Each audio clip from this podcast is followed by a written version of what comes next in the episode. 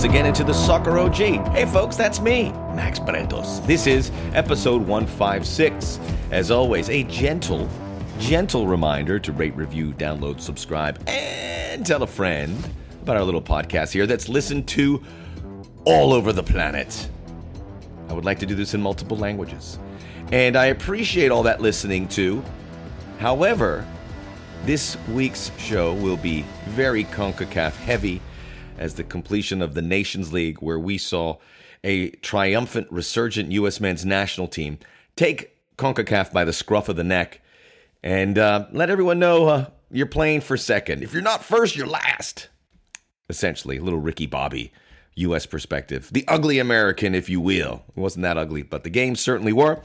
With that in mind, I'm going to bring back Sam Stokes of Yank Report. We'll talk about the U.S. performance, and then we'll talk Mexico with Mauricio Pedroza of ESPN Deportes. Equal opportunity. I was going to reach out to Christian Jack of Canada. I'll save that for another week because uh, we have so much time, and uh, we have a lot of shows to get forward to in the weeks ahead. So we'll save it. We, are thinking about you, Canada. We're sorry about that. Uh, your time will come, but there's some work to do. We know about a faulty federation uh, you got to work on that as well. A reminder to check out the Soccer OG on YouTube under my name, Max Bretos. Um, you'll see all the videos I've posted there, including a recap of the USA Canada game from Sunday. And check out the entire Soccer OG podcast library while you're at it. You got a little free time? Listen to me and my wonderful guests. The Soccer OG starts right now.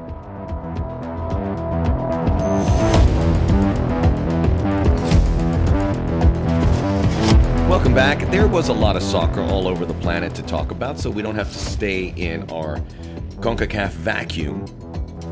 We had qualifying for Euro 2024. That's right, 2024. That's going to be here next summer at the Copa America too. Uh, the Gold Cup's going to be part of that qualification process for the Copa America, so that's uh, important. We have African Cup of Nations qualifying, uh, a bunch of friendlies everywhere. But uh, there were some interesting results, certainly, to keep an eye on. I think in the Euros in particular. But well, let's start with the Nations League final from Europe. We'll talk about the uh, CONCACAF Nations League here shortly. But you had Spain beat Croatia in penalties, Spain under new management, a very different approach. They didn't kill you with possession, and they were so clinical in the uh, penalty shootout. Uh, Unai Simon making a couple saves. Every kick that Spain took was good. Even the Laporte one, which hit the crossbar, was hit with some vigor. So Spain has been very impressive.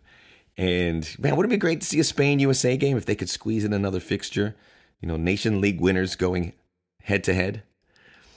I don't, I'm also impressed with Croatia, man. I mean, they're pecking around, missing out on trophies, World Cup final, World Cup semifinal, and now they uh, reach the Nations League final.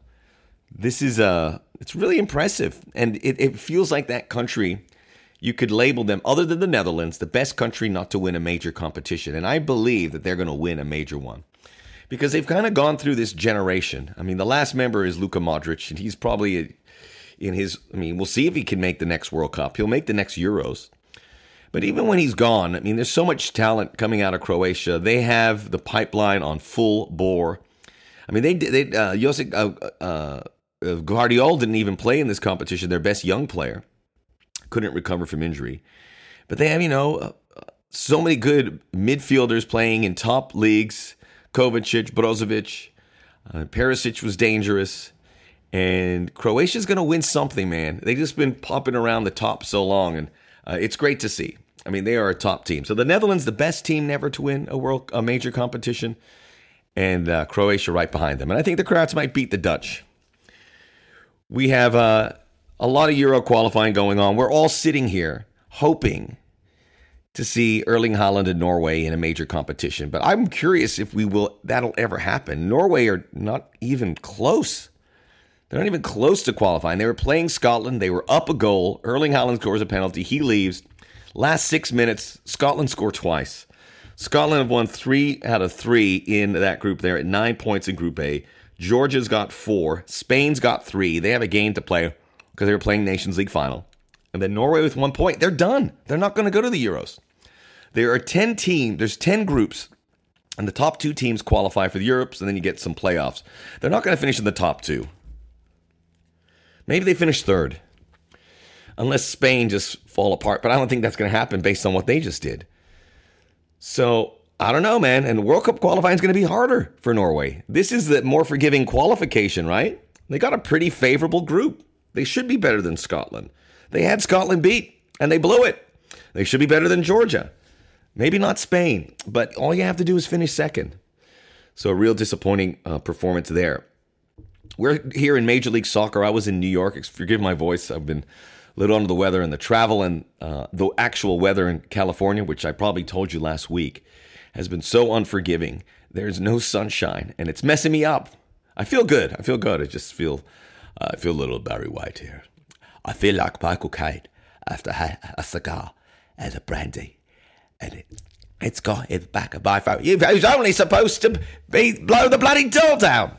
This is a detonator to an atom bomb. That's from uh, the trip with Steve Coogan, and it gets very deep, and we get very matter of factly indeed. I do. I got that Michael Caine going. I should should run with it a little bit. Hello, my name is Michael Caine. Okay, let's get back on the rails here. Uh, Group D. Well, that voice is, I'm kind of really digging it.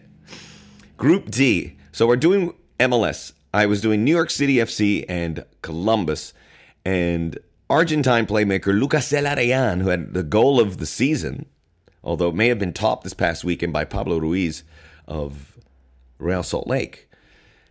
Uh, I forgot that he played for the Armenian national team. And Armenia, which has a huge you know, expat contingency, certainly here in Los Angeles, we love our Armenian community. They're a great part of the city.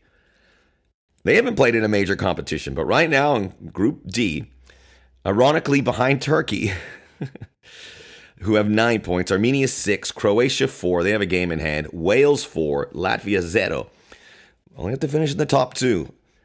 Could they keep the Croats out? But they went to Wales, Wales who made the World Cup, who made a Euro semi-final back in what 2016. They they beat Wales away in Cardiff, and then they beat Latvia. So a six point window. I'm polling for Armenia. I certainly hope that they are able to. Uh, that's a tough group, though. That's much tougher than Norway's group. Turkey and Croatia.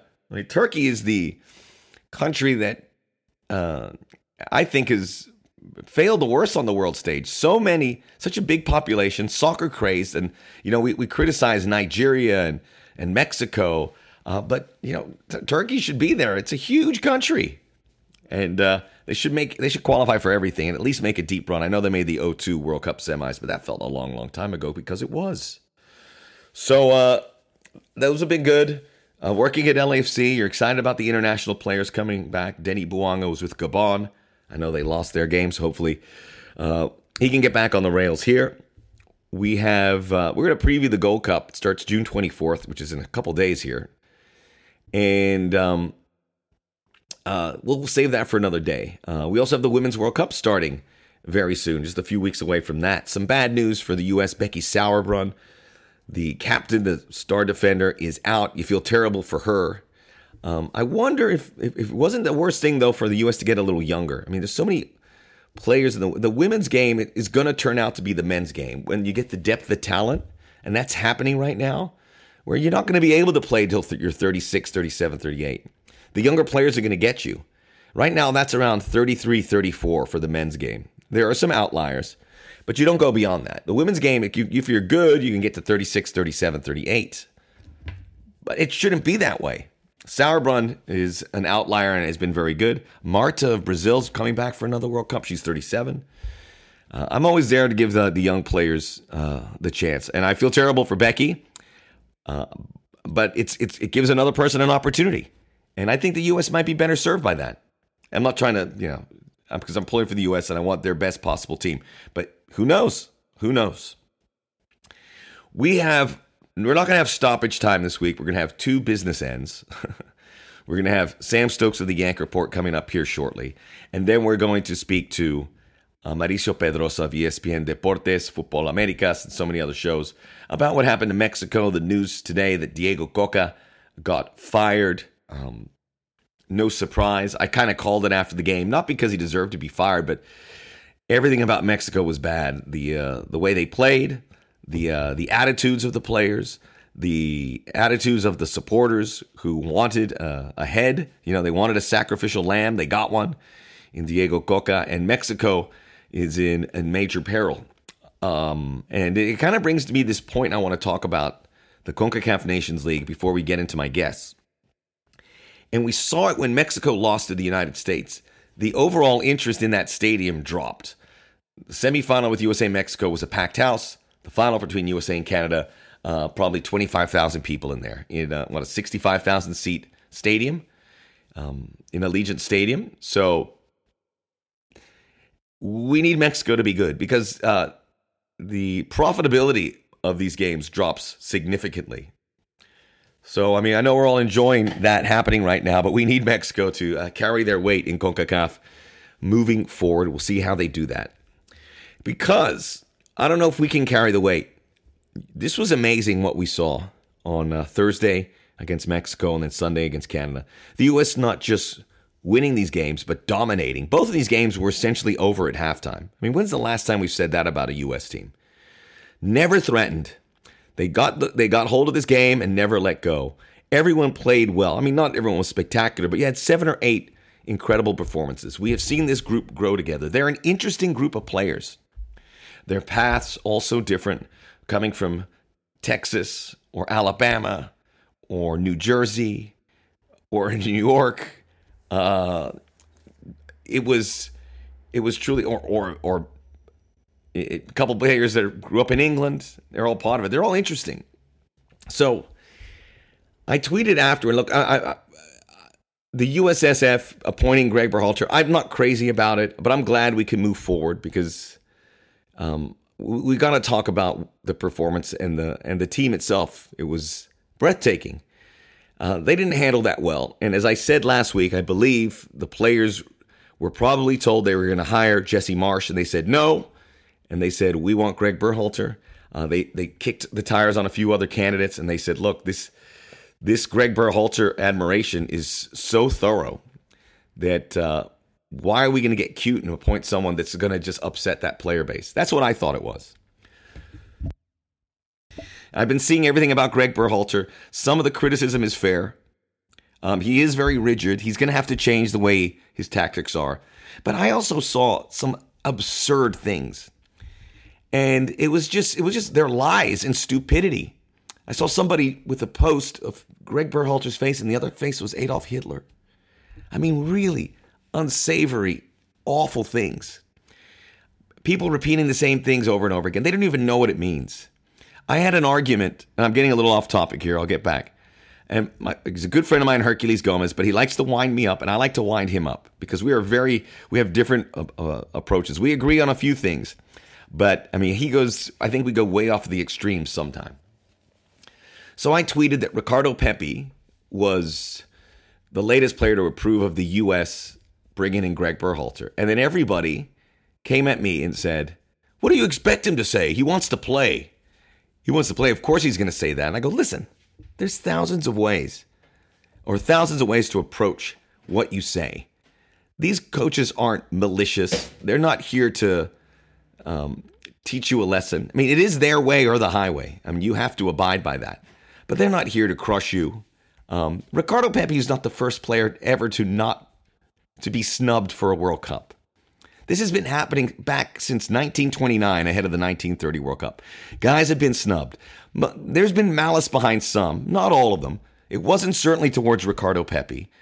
Greg Berhalter gave Ricardo Pepi his first chance. He thought that he had better options. I think we all agree that Pepi should have been on that World Cup squad, but Greg Berhalter at the end thought he had better options and he went with them uh, we can't live in hindsight. We can't say if Ricardo Pepi was there and Gio Reyna played more that the U.S. would have won the World Cup. We can't. It's not. It. it we, that is a pointless argument. Maybe they could. I doubt it, but maybe they could. Uh, it is whatever Ricardo Pepi says. He's going to get the respect of the coach, and he's not going to get blacklisted because he goes. I can't believe you don't. Hey, well, you don't come out and say, "Well, I, I can't believe they hired Greg Berhalter," but you could say well, you know, I, I know it didn't end up great, but uh, I'm willing to get back in there and see what it's like. Uh, let's talk to Greg Berhalter. I mean, there's so many avenues. You could just say no comment. I don't know. I don't want to talk about it. We'll we'll see how it goes. You know, Joe Scally's in the U.S. men's national team outfit, and he had he was on Football Americas, and he said he took a, a veiled shot at Greg Berhalter. Yet he gets called in and plays good minutes. Yeah, I know Greg Berhalter's not in charge, but BJ Callaghan was an assistant. Anthony Hudson was his assistant. So there's still that Greg Berhalter umbrella behind this. And those guys talk to each other. He didn't get blacklisted. Guys aren't going to get blacklisted. Guys get snubbed for the World Cup. Coaches feel terrible about it. I mean, there was malice behind the Landon Donovan, Jurgen Klinsmann, but then, you know, there was a time when Lionel Messi didn't want to play for the national team, and there was a weird dynamic about getting him in there. Uh, it works out. If Ricardo Pepi plays well, it's going to work out for him. But let's not just these takes and I hate to spend money on it because I know it's a vocal minority, but the more I think about it, it's not. I went on the Greg Berhalter press conference and they have the chat open, and the entire chat is clown emoji, clown emoji, horrible things said about him. I go, and, I, and I'm like, what did this guy exactly do to deserve this? I mean, doesn't it feel like a little bit overboard? If you don't like him for tactics, fine. If you feel there's a better option, yeah. But I don't need these these comparisons to the worst people on the from the history of the world. It's uh you know, US soccer I wish it could have been different, but it ended back this way. It makes them look bad, but they're going to deal with it and I get the feeling that Berhalter's going to come in and look very differently. We'll talk more with Sam Stokes of Yank Report about that here shortly. Let's get back to my parting shot with what we saw in Las Vegas. USSF and its partners have failed miserably to create an excitement around this team. They don't market the players. No one knows how to watch these games. It's on a streaming service. Paramount Plus does a great job, but that game should have been on one of their linear networks. Somehow found a place for it. I pointed that out. I go, this was an amazing performance, but it feels like 95%, probably more, of the American population has no idea it's happening. And I got texts from some ESPN personalities, I'm not going to mention their names, and I got tweets from some of them, and they all said the same thing. I go, We didn't know this was going on. And I go, You missed something pretty spectacular. Why don't you know about it? Why don't people tune in for this? Americans like winners. It's not just about watching for the World Cup.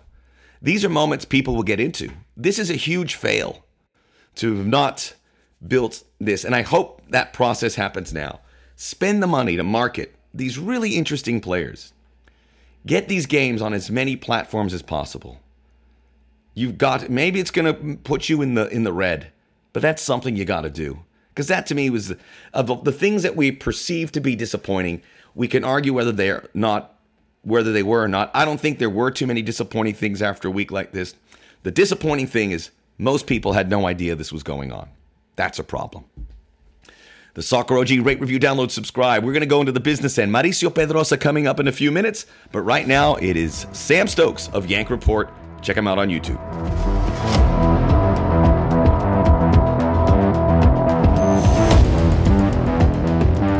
We are back here for the business end, part one, as we're going to talk a little bit about El Tri and uh, a little bit with Mauricio Pedroza. But we start with as I, I, I texted him because I wanted him on the show. I was gonna go. I could go a lot of directions. I wanted the very level-headed Sam Stokes of Yank Report. Check it out on YouTube. One of the uh, one of the, the, the best providers on that service. I think he's a rock star. We're gonna see a lot more from Sam. And Sam, uh, I was uh, I was following your Twitter and uh, I was drawn to you because we saw the uh, the utter extremes of U.S. soccer fandom and U.S. soccer play here on a day we were so much celebrating. There was there was so much dismay about the rehire of Greg Berhalter, and we'll talk a little bit about that. But uh, just the the space in general, navigating the space.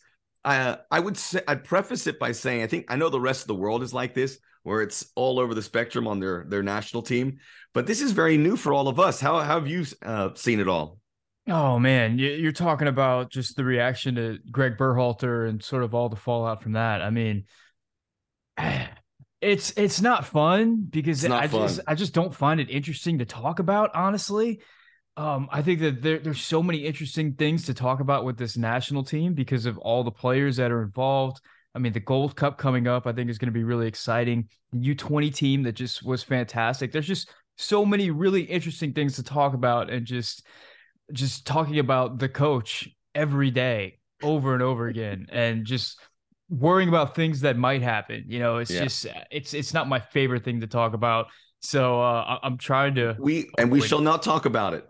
But I was but it was I, I I I do this because I mentioned it earlier on the pod, you know, about how we can communicate better, and I think there's a, a place where we can get there, and I, I, hope we can move it. But we saw some pretty, you know, uh, unsavory stuff in this. I know you retweeted, and I I referenced it about uh, Paul Arriola, you know, mentioning um because somebody MLS Buzz mentioned that remember when Paul Arriola got injured was the reason we saw Tim Weah, and I don't think he meant it in poor uh, in, in poor taste, but that set Paul Arriola off and said, "Yeah, I remember you guys were cheering, etc." Which not everyone was, but some people were. I mean, it's a it's a vocal minority, and I saw that, and that's kind of what my my impression here on Monday. But we'll leave it at it as is. But it's out there. I think we can all agree. Yeah, I, I, got a lot of opinions on that, but maybe another time.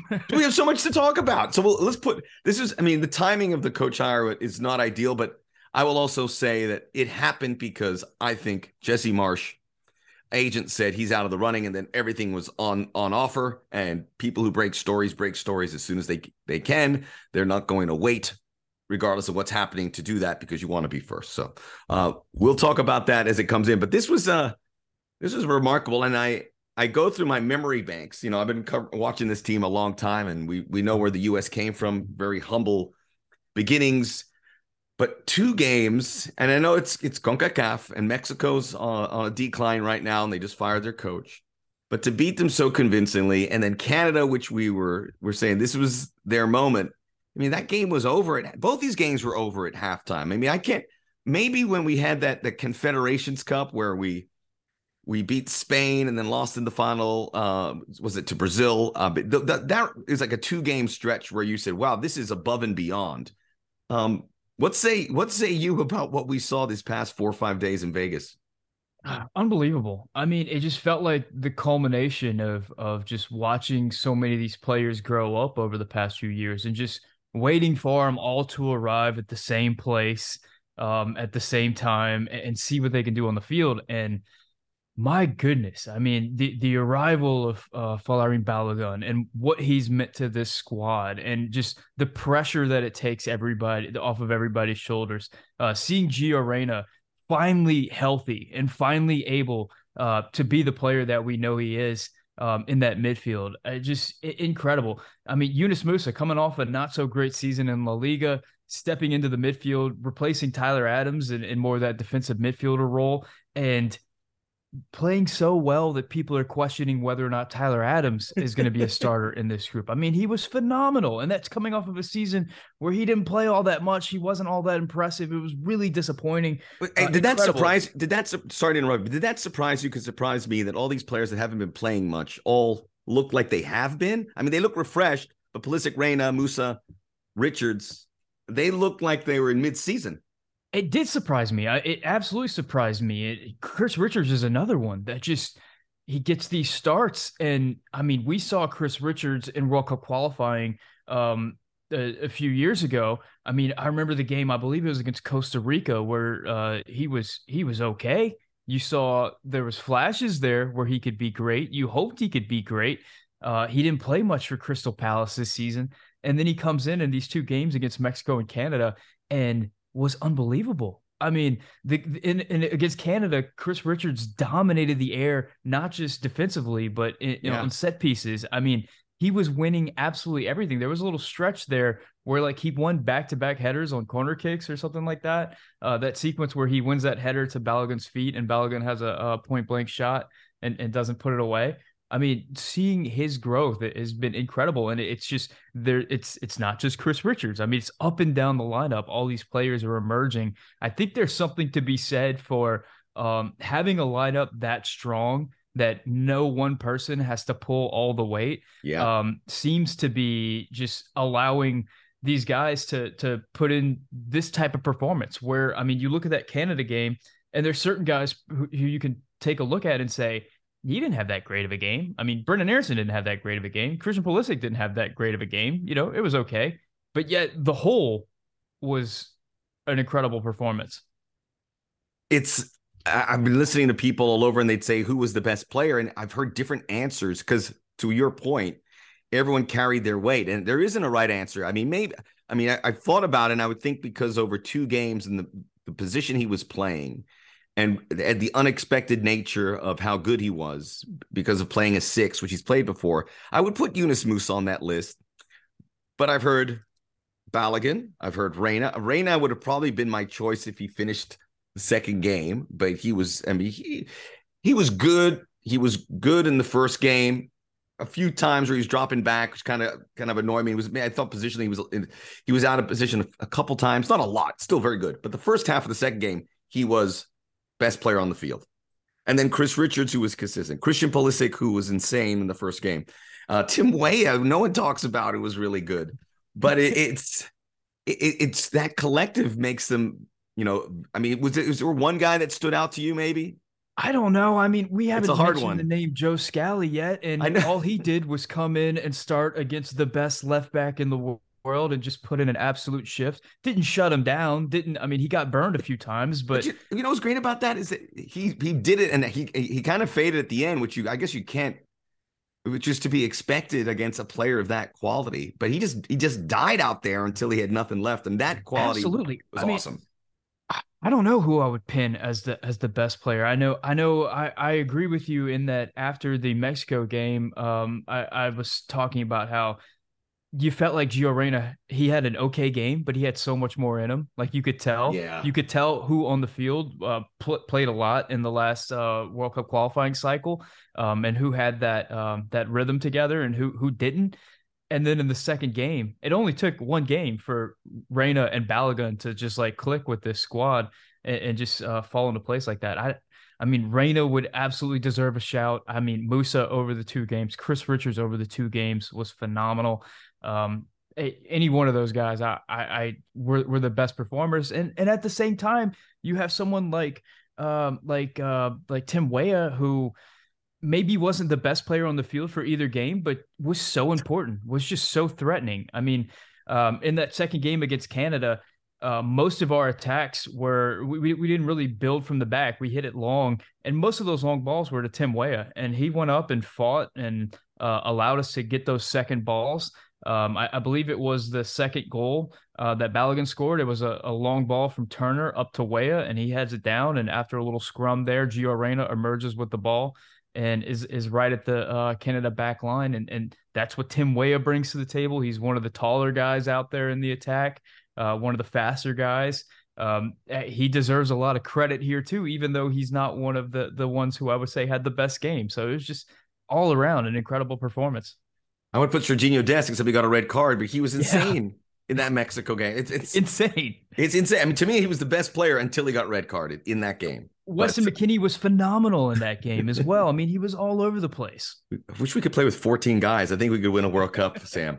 Not with 18. I don't think we'd have the advantage. But 14 is the is the sweet spot. 14, yeah, I'd say that. I'm going to bring up Greg Berhalter, but there's a practical reason um, to do it. Uh, from my perspective, and I know people are upset that maybe Gio Reyna didn't play in 2022. I will stick to my guns. and Said he wasn't ready. He looked. He was being a. He was being a little bit of a punk. You know, prior to being told that he wasn't going to play, he was. He wasn't the happiest camper there, and he didn't play. In I don't think he. If it was different, I think I would like to see him play more. But he looks a different player. He looks like you know he's been through hell and high water. He obviously did with the situation with his parents. He looks like a man compared to a young man back in uh, December. Um, this team overall, when I, I I was talking to people, I go, Gio Reyna is so different. Remember that the El Salvador game, the firework went off and he freaked out. Yeah, I go, that would never happen to Gio Reyna. But all of them are a seasoned team. They look like the how we always dreamt of it. Go to the World Cup in 2022, have a nice tournament, which they did. Build up towards 2026. We are seeing that. I'm going to ask you two questions here. How much credit do we give Greg Berhalter for that? Or is it the fact that he's not there, do you think, that maybe these players clicked? I mean, I'm going, I'm basing on the, the former because the players have come out and spoken on Greg Berhalter's behalf, and that's part of why he got in there. But is that part of what they saw? And with Gio Reyna, with Berhalter returning, hard to imagine him not in the lineup. I love the fact that we could get you out wide but we can get you in the middle. It messed with Mexico and Canada. They were like, we don't know where the where it's coming from. So it was a beautiful wrinkle. But some people are worried they might go back to that the old four three three. But with all that data we have and the fact that these are assistants of Greg Berhalter in charge, do you think we will see this team with Greg Berhalter in charge um, playing in a similar way that we saw under BJ Callaghan? Uh, that was a loaded double question. question. Yeah, yeah, yeah. For the first question, I would say um, my take is is always been that uh, we overrate the importance of the coach tremendously. There you we go. Attribute a lot to the coach that I just don't know that the coach necessarily deserves. Um, all the uh, the analytics and the uh, researchers who look into uh, the the impact of, of coaches on different sports come back and say just it's really difficult to measure the impact of the coach and uh, what we found is that there's not a tremendous amount of difference between coach a and coach b uh, i think that the, the us men's national team looks as good as it does right now because we are producing bet the best players that we've ever produced and they're coming of age. I mean, they were uh Gio Reyna was 18 years old uh, two years ago. Christian Pulisic was 22. You know, they're they're a little bit older now. They've been through World Cup qualifying. They've got two years of playing together and uh, coming together with with a system and like understanding each other. I think that uh, is the reason why they are playing better now than they did uh, two years ago. Um, I, I, think they're just all better players, and we've got more better players available uh, with with guys like I mean guys that we didn't have in, in uh, at the start of the cycle um, when Greg Berhalter took over are guys like um, Yunus Musah and um, I, am kind of blanking on all of them, but certainly uh, Folarin Balogun. Uh, Joe Scally wasn't one of the ones at that point. Um, at that point, Anthony Robinson hadn't put in a really good shift for the U.S. men's national team. I mean, there was a lot of these guys that just weren't even in the picture that are now uh, huge parts of the group, and and I think that's going to continue moving forward. Uh, now, the second part of the question: Do I expect it to continue? Yeah, absolutely. I, I think um, with with Gio Reyna maybe in that in in, in yeah. that role.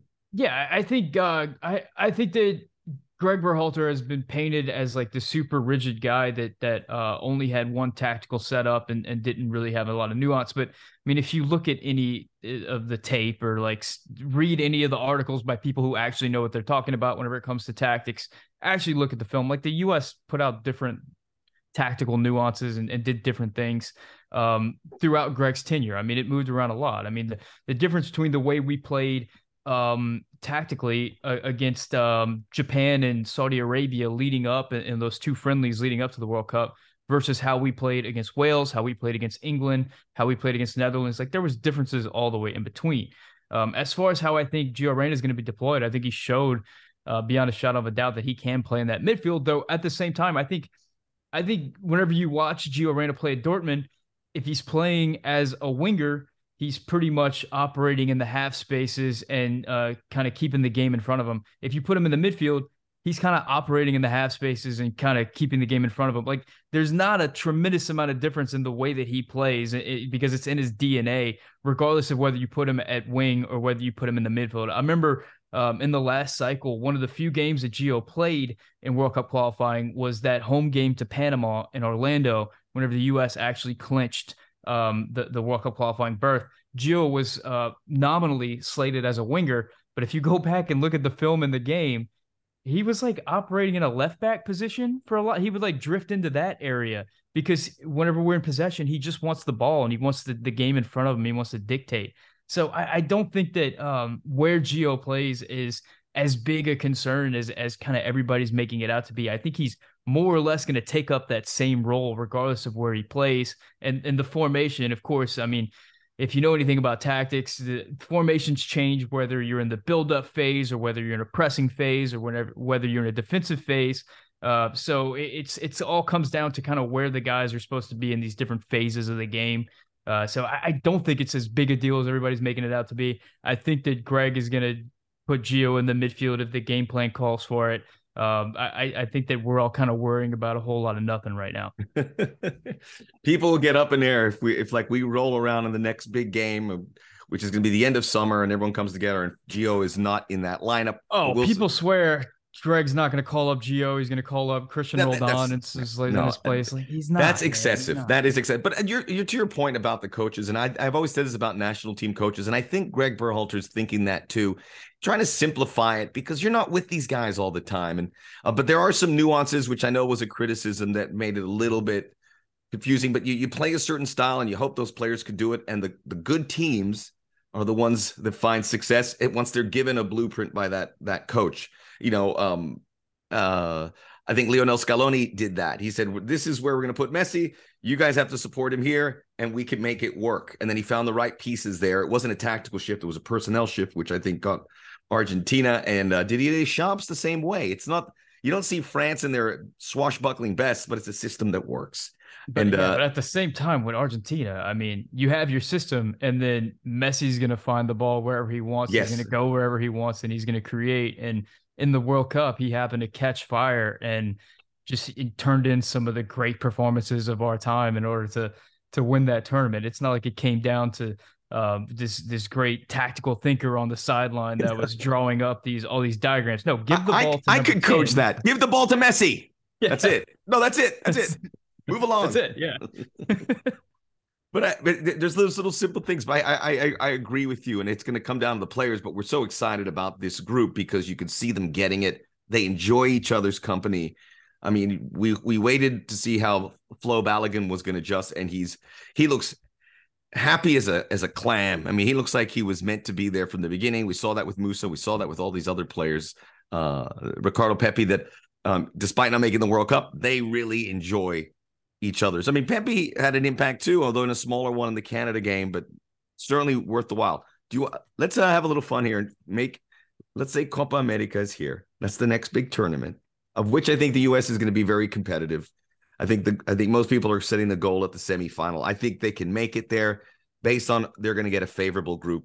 But the only Brazil and Argentina are the one teams you have to be scared of Uruguay, Ecuador, Colombia. I think the U.S. can kind of compete in that space. So we'll see. Maybe there's an upset, and Messi's going to be another year older. Let's make a little starting eleven based on what here. Let's see if we can agree because I think it's there's a couple loose ends that I'm curious of. So um, you just tell me what you think of mine, and you fill the gaps if you need to change them. Well, who are we playing? I mean, are we? Playing... Okay, let's say we're playing. We're starting with Paraguay in our opener. Okay, okay. Okay, let's go. We like have Paraguay, um, Ecuador, and uh, let's say uh, Canada. Maybe we have another CONCACAF team. Okay. Remember that if that's our group Paraguay, Ecuador, Canada. We're starting with Paraguay. Okay. Okay. Matt Turner in goal. Agreed. Back line, left back, Jedi. Nope. We're agreed there. Yeah, absolutely. Dest on the right, or do we see a Scally revival? Uh, Dest. Dest. Chris Richards, one center back. Sure. Okay, now the other center back. I was going to throw in Tim Ream, but he's going to be a bit older. But yeah. I, we, we, have some. Miles Robinson was very good. Walker Zimmerman was very good.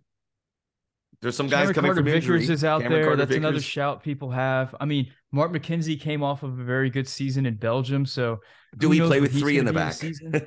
I don't think you play a three in the back. No. I mean, I I think this is a position like we this is the position where it's it's really up um up in the air. Uh, what do you want out of that position? Do you want somebody who's going to be able to possess the ball and find passes? Well, then Tim Ream's your guy. Um, as long as his legs don't fall off in the next year, um, which could happen. I, yeah. I, as a man, as someone who's gotten old, you don't have to worry about yeah. this, Sam. It is all true. Once you start getting older, out of the blue, your your body just stops. So it could happen well, with team. Uh, let's see. If you want more of an athlete, Miles Robinson is probably your guy at this moment, though maybe CCV can be that as well. Though CCV is not going to be as good in the air as Miles Robinson. I, am not. I, I, don't have a um, a strong opinion on who that other center back is, as okay. long as they're playing next to Chris Richards. Okay, there you go. We'll put in Miles Robinson. We'll go athletic. Okay. Uh, the midfield. This is where it's it's, oh, it's this is where it gets crazy. now Tyler Adams. I mean, I don't think you, you you throw a baby out with bathwater. Despite as good as this looked, I think he still has a spot, and I think he could be even more secure defensively. Even though they didn't allow a goal in these two games in the Nations League. I mean, their defensive record is insane. It's incredible. Insane. Going back to the World Cup, they just don't give up goals. It's something nobody gives them credit for, really. But the U.S. doesn't even give uh, opportunities yeah, yeah. up. They, they don't give up clean looks, and, and if they did, Matt Turner's a phenomenal shot stopper. So the the the defense for the U.S. men's national team has never really been the problem. No, I'm gonna go with I'm gonna bring Tyler back. I'm gonna put Yunus just a, a tad above him, and I'm gonna put Gio kind of free roll on the left. That would mean Weston McKennie moves to the bench. Yeah, I mean, gosh, what do you do there? I feel like for me, I, I'm I'm starting Tyler and Musah. Uh, I'm sorry, I'm starting Tyler and Weston. I feel like uh, Weston just gives you so much because um, unlike Musah and Tyler, Weston has the ability to unlock a game with a pass. Um, so he has that. He also has the relentless box to box, but you also get his aerial ability on set pieces, uh, both offensively and defensively. Uh, so I think just because he's such a physical specimen and is also one of our better deep line playmakers, I, I think I, I, stick him in there. But that's another one where I mean, who's who's hot at the moment?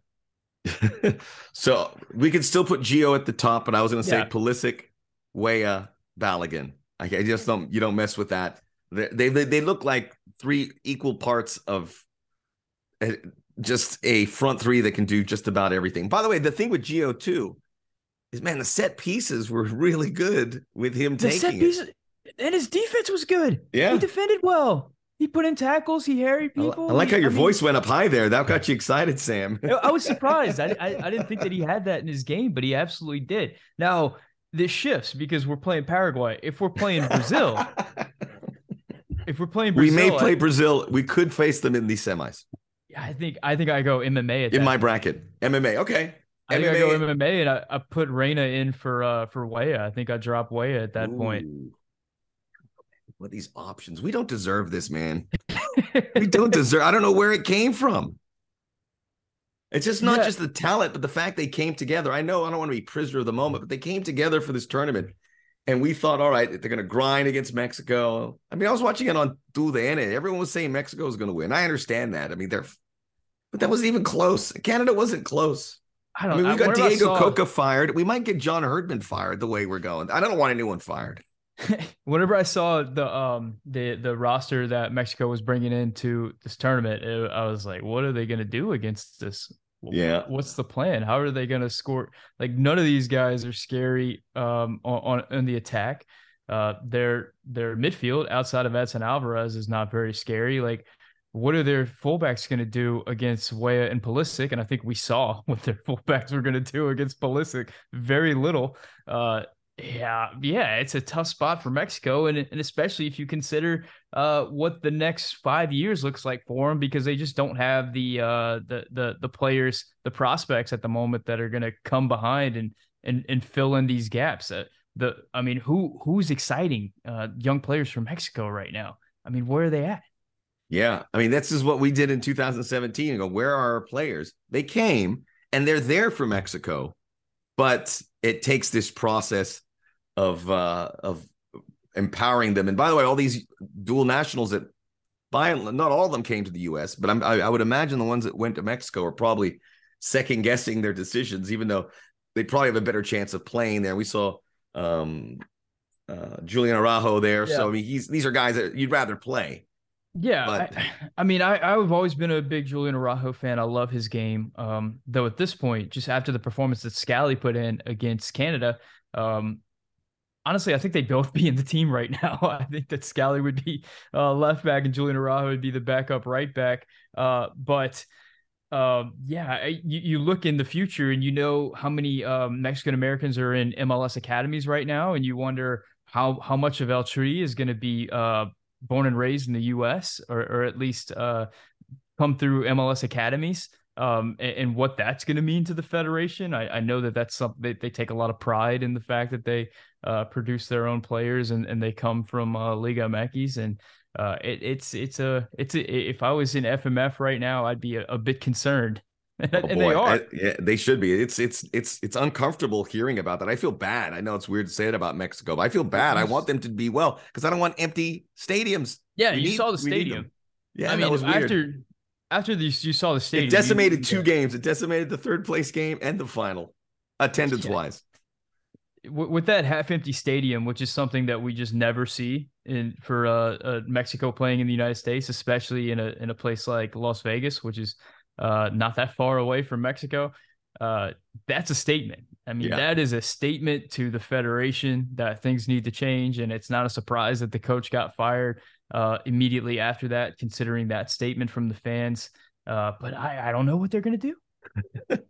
By the way, you mentioned the MLS academies. They, they, the league deserves some credit here because you look at these players, they're playing in Europe, but you know, more than half got a start there, right? I mean, more than half were able to, yeah, even going to Gio Reyna and Joe Scally in New York City, the FC Dallas guys, um, Brenden Aaronson in Philadelphia. I mean, these are that's a good sign. There's a there has to be a belief that that pipeline will continue. Oh yeah, I, I forget who uh, tweeted it out there, but one of the uh, one of the reporters out there tweeted that the difference in prospect and player being um, being uh, created from the the U.S.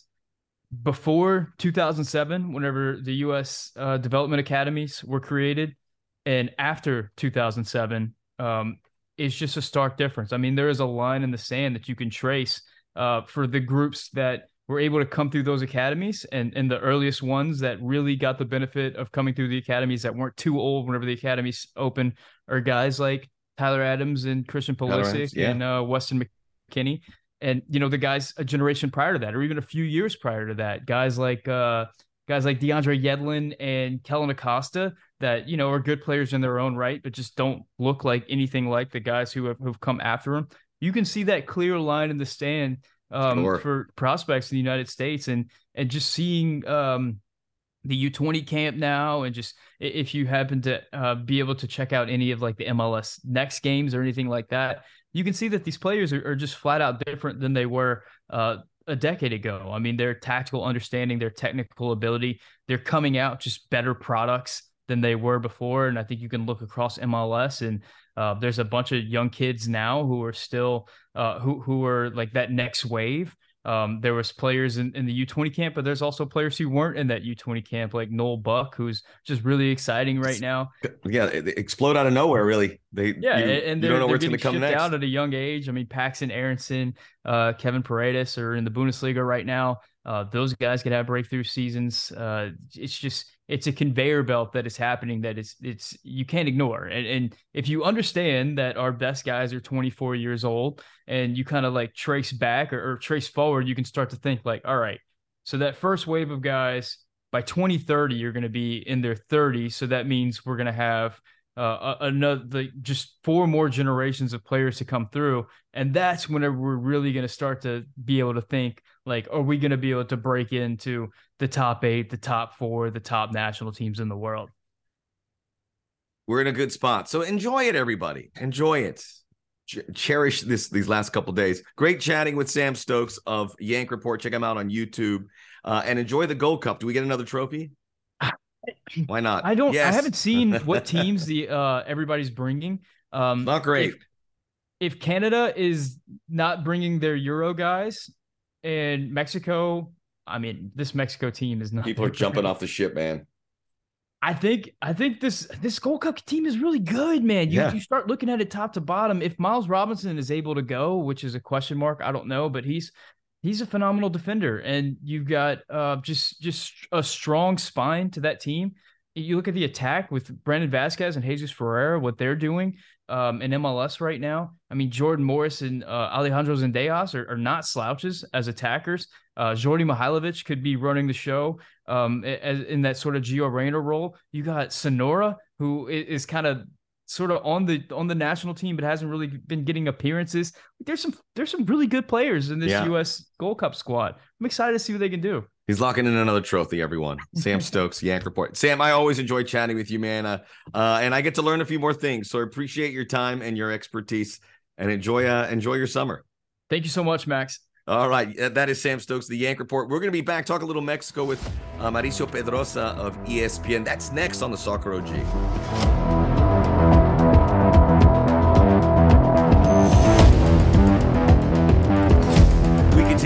Business end part two. We're going to get a Mexican perspective, which was really interesting for a lot of different reasons than we saw with the United States. So my good friend Mauricio Pedroza of ESPN, uh, who's not just doing uh, you're doing football Americas, you're still with Herc as well. So sadly, I mean, yes. Sadly, I mean that guy. man's got to pay the bills. So you know, as we say in Spanish, Es la cruz que tengo que cargar. I gotta carry lo- that weight. Any, we both any, love Herc, but we can both agree he's a pain in the rear. Oh uh, no doubt. I mean, everybody knows that. Not yeah, just we, and you. I love arguing with him. You love arguing with him. By the way, it's great. It's it's great to watch it when you guys go at it. But you've we don't get that enough. I miss it because yeah, part of it, this whole Mexico demise, the the entertaining qualities, turning on football picante or línea de cuarto or TUDN or Televisa and, and just seeing a funeral procession. I mean, yeah. it's, it's, I don't want to make light of it, but it's, no, but... it's great TV because you see. I mean, it's it's it's very uncomfortable for those reasons. Well, in I, a good way. Dra- drama sell better than comedies, right? Yes. So I'm not gonna say who, but I used to uh, co-host a radio show, uh, and and I remember this was when Juan Carlos Osorio was the manager, and his first two years were amazing, right? I think he was he was winning like 75 percent of the games, and he said he said we just need him to lose just the one game for content, right? And the game he lost was that uh, seven uh, 0 to Chile in the Copa America, and it's been it's been downhill ever since. So yeah, I mean drama's fine, but yeah, I mean it's not not really great times to be a Mexican national team fan. No, uh, well, I would talk about the team, but I mean the the the latest news was Diego Cocca, which didn't surprise me and I don't think he should have been fired this early. He probably shouldn't have been hired in the first place. But uh, it was a it was a mismatch. So I, I mean, I would have, you know, this is on FMFA, and th- it was their appointment. It's just a square hole in a round peg, however you want to call it. Uh, I was watching some of the shows, and they were calling him are you happy mexico this is your sacrificial lamb yeah. it's like yeah. you know that is uh they yeah. wanted a head a, a severed head and they they got it, but it doesn't really fix things. But um, four months, seven games, it's it stinks. But I think it was the right decision. To, this is you know after what happened with Tata Martino, they don't want egg on their face. No, not at all. Um, and here's here's the problem: the people in charge of making the decisions are not the same people that hired Diego Cocca in the first place. So the process was really uh very poor executed.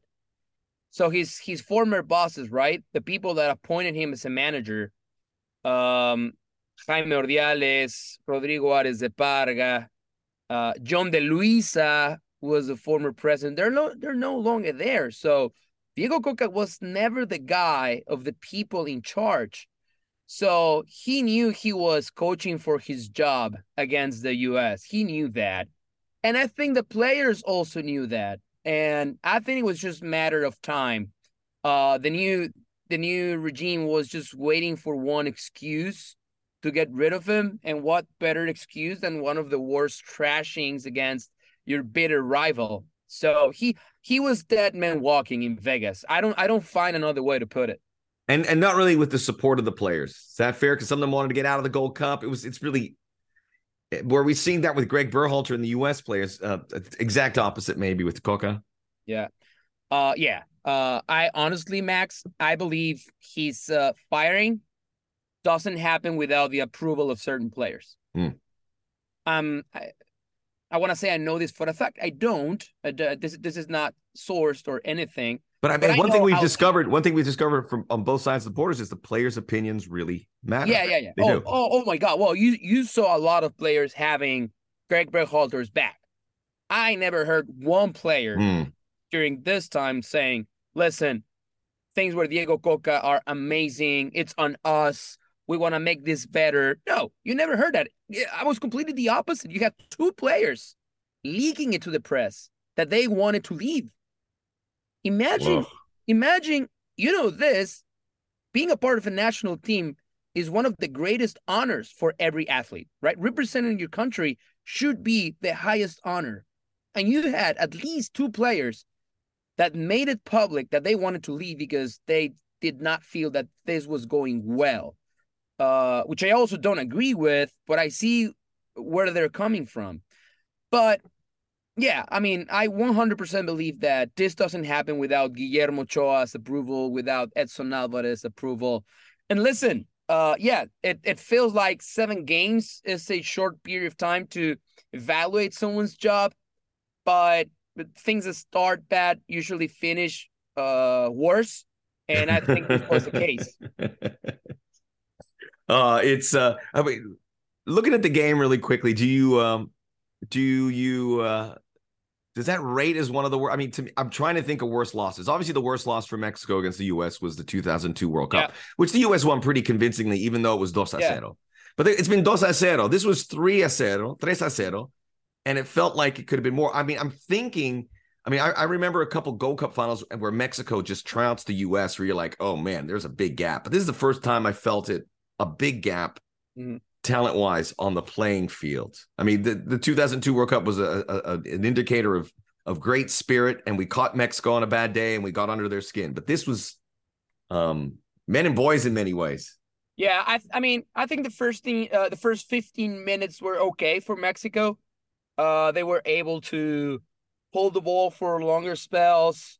I'm not saying they dominated because they didn't, but it felt like the game was going at the pace and the way they intended to. But after that, first first time, uh, this long run by Christian Pulisic, leaving Edson Alvarez behind, uh, dragging Memo Ochoa. It's unbelievable how that play did not uh, did not end up as a goal. That was a bad miss by Christian Pulisic. But from then on, you could tell that the that the U.S. men's national team was very very comfortable with their game plan and I think they realized Mexico's game plan was not going to hurt them.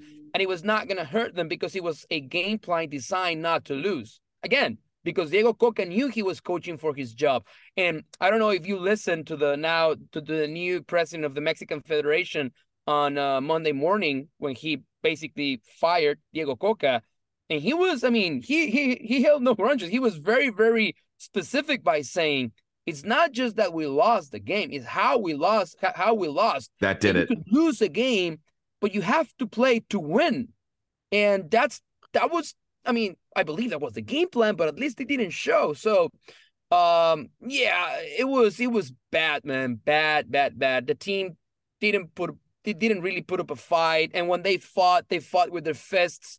Uh, they were yeah, not really that, that's a sign. That's a sign that's that a it's gotten away, right? control is a sign and and and you could tell that they were very frustrated with themselves very frustrated with the coaching staff and from then on it was just batman i was let me tell you this the way i described that night that game was embarrassing yeah. you can be sad you can be hurt by a loss but this was embarrassing and yeah. embarrassment is not it's not acceptable no now I want Mexico. I don't want Mexico to slide down. And I was proven correct by what we saw on Sunday mm-hmm. because if CONCACAF wants to be successful, if the US wants to be successful, Mexico has to be successful. I was at LAFC training and I saw Marco Garces, yep. who was with, with Pachuca now with LAFC. Yep. And I'm like, I'm telling him that. And he's like, you know, he goes, if you're Batman, you need the Joker. Uh, that's how yep. it works. You, you need a proper rival. And if you don't have it, it suffers. So we saw no one at the third place game, a a loosely attended championship game, which was on the U.S. and I mean, really on the U.S. to get more seats there, and that's on U.S. soccer. But we're not there yet. For the excitement to be palpable, and it's the excitement's still there because Mexico's in a bad way, and, the, their media is pumping stuff out, and it's fascinating. But I want Mexico to do well. Maybe not against yeah. the U.S., but I want them to do well. How does Mexico get back? Because we saw the U.S. I was talking to my last guest. We saw the U.S. in 2017 miss a World Cup and slowly in development got back. Yeah. How, do, how, does Mexico find that talent? We know it's there. Uh, how do they get it? Well, I think that's one of the that's one of the bigger problems because I feel one of the advantages that the U.S. men's national team has over Mexico is that they do have a plan to find that talent at a very young age.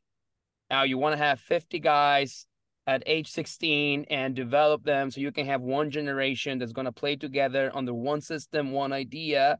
And if you do that, then you're going to be successful. That has always been the key for teams like Argentina, Brazil, Spain, right? Same team works together for two or three different uh, under 17, under 20 World Cups, Olympic Games. Now I believe that the scouting element of this equation uh, has really let Mexican soccer down. We are finding talent, but not as much as we used to. And once you got that talent, the process you have changed so many times coaches, managers, executives, that there's no one idea that these players can develop under for six, seven years. And those years between 14 and 20 are crucial in a development of a professional soccer player. I think that's where the problem starts. Now, is it fixable? Yes, because it's been proven that the country has talent. But when the system is right and the talent is very well developed, then you'll see success. Uh, I think this U.S. domination over Mexico will last at least another two years. I hope Jimmy Lozano, the new now interim manager, gets that tag removed and stays put uh, because he knows how to work with younger players and he has already proven to be successful. He won the bronze medal at uh, the Tokyo Olympics with this core of players that now he will coach at the senior level at the Gold Cup.